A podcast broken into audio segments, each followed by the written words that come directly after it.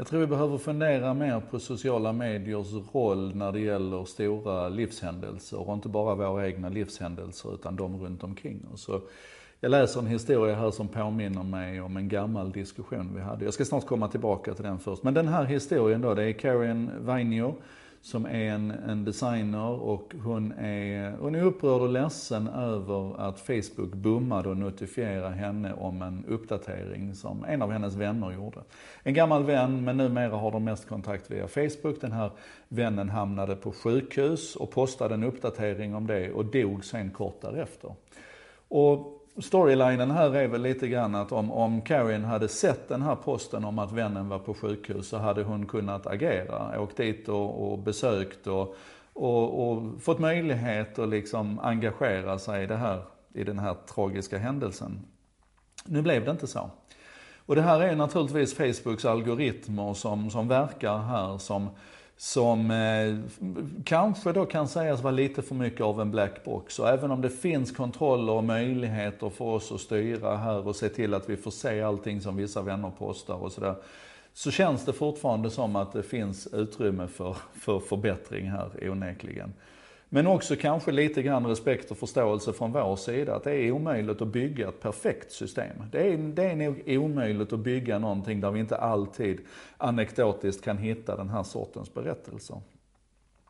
Men den här gamla diskussionen som jag blev påmind om, det var det här med att, att skiljas på Facebook. Att Att eh, när, man, när man skiljer sig från någon i den fysiska världen så här, ska man posta det på Facebook eller inte? Vilken effekt kan sociala medier ha på, ett, på ett sånt här, en, en, sån här, eh, en sån här situation? Och en tankevända här, det är ju att, att tidigare, innan sociala medier, innan möjligheten att, att enkelt så att säga publicera ett sånt här, ett sånt här svårt ställningstagande eller Att, att meddelande ger en, en sån här svår tid i ens liv, det är ju att vänner, vi har ju vänner, man kan ju beskriva vänskaper som en, en lök egentligen med olika lökringar. Där du har den innersta kärnan med din, din partner och dina barn och sen så har du familjen runt dig och den utökade familjen och så har du nära vänner och så har du bekanta och så har du arbetskamrater kanske och sen har du alla dina,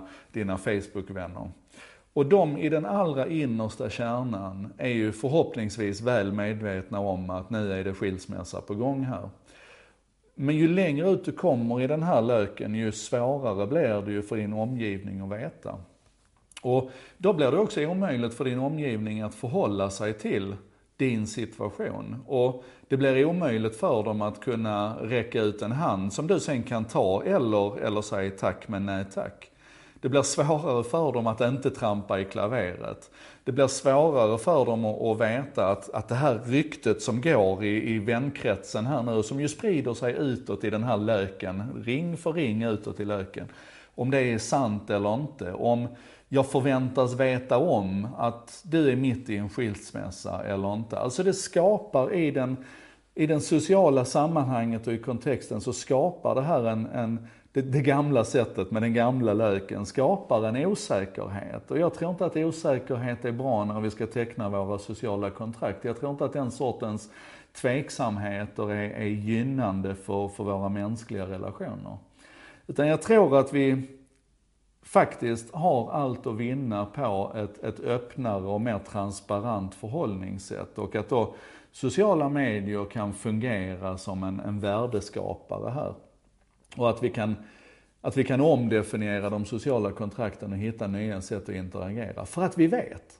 Och vi har informationen ifrån förstahandskällan. Vi vet precis hur, hur du vill att, att det här ska hanteras. Du kan till exempel skriva i din post om skilsmässan. Så kan du skriva om du, om du vill prata om det. Om du vill ha stöd. Om du vill så här. Att, att folk ska räcka ut handen. Eller så kan du säga att så, nu har jag berättat vad som finns som berättar om det här. Nu vill jag sköta det här själv och jag tar alla framtida initiativ. Är ni med på hur jag tänker? Men då blir det också komplicerat när man, när man flyttar det här en nivå till. Till att, att vi kanske inte ser. För att en algoritm lägger hinder i vägen. Och det där är, det där är jobbigt.